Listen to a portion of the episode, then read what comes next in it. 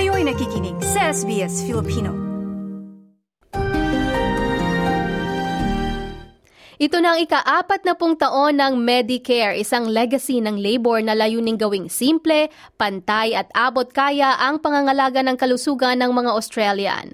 Sa ilalim ng healthcare scheme na ito, ang lahat ng mga Australians at ilang overseas visitors ay may access sa maraming serbisyong pangkalusugan ng libre o di kaya ay sa murang halaga. Pero isang Productivity Commission report ang nagsasabi na tumaas ang bilang ng mga taong ipinagpapaliban ang pagpapakonsulta sa mga doktor dahil sa nadobling halaga ng appointment mula, mula sa 3.5 ay naging 7% na ito sa nagdaang labing dalawang buwan. Dinipensa naman ni uh, Health Minister Mark Butler ang Medicare na anya ay nagkaroon na ng maraming improvement mula nang itaas ang incentives. In the last two months, since that money started to hit general practices, we've also seen an increase in bulk billing. In November and December alone, just two months, there were 360,000 additional free visits to the doctor.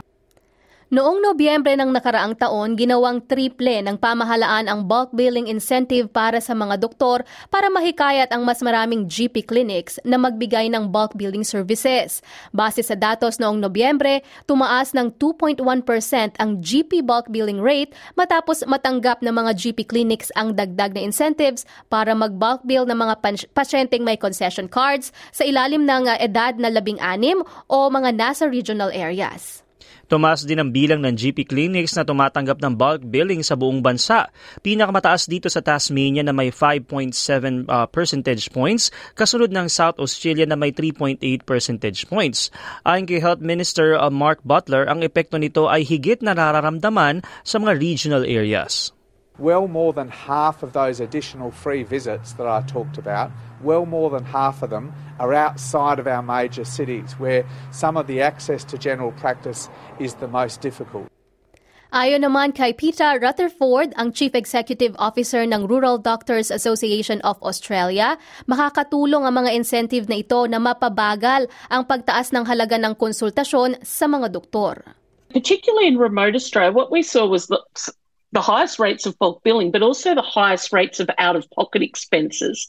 And what that was showing was that really, you know, across the whole patient cohort, that there needed to be a balance and cross subsidy and support to ensure that the general practice could keep its doors open. And with the tripling of the bulk billing incentive, that out of pocket expense growth will slow down a little bit.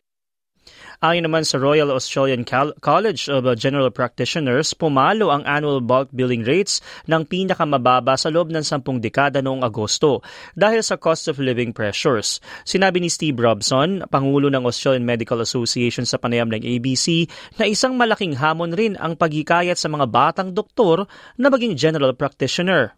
One of the problems is at the moment general practice has been so neglected doctors, young doctors don't want to be general practitioners. So we're hoping that these incentives will make that an attractive career path again. We'll have more GPs training and that will ease pressure on the systems and allow Australians to get the care they need.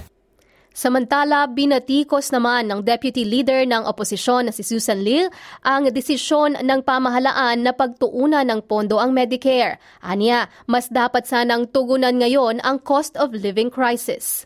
If this government cared, about your health costs. They would do something about the cost of living crisis so Australians could actually afford to go to the doctor. Think about groceries, think about power prices, think about insurances, think about going back to school and all of the costs that that entails. Think about the cost of living crisis that ordinary Australians are facing. At yan ang binuong ulat ni Rebecca Kazmierczak at Sara Tomesva para sa SBS News na isinali natin sa ating wika.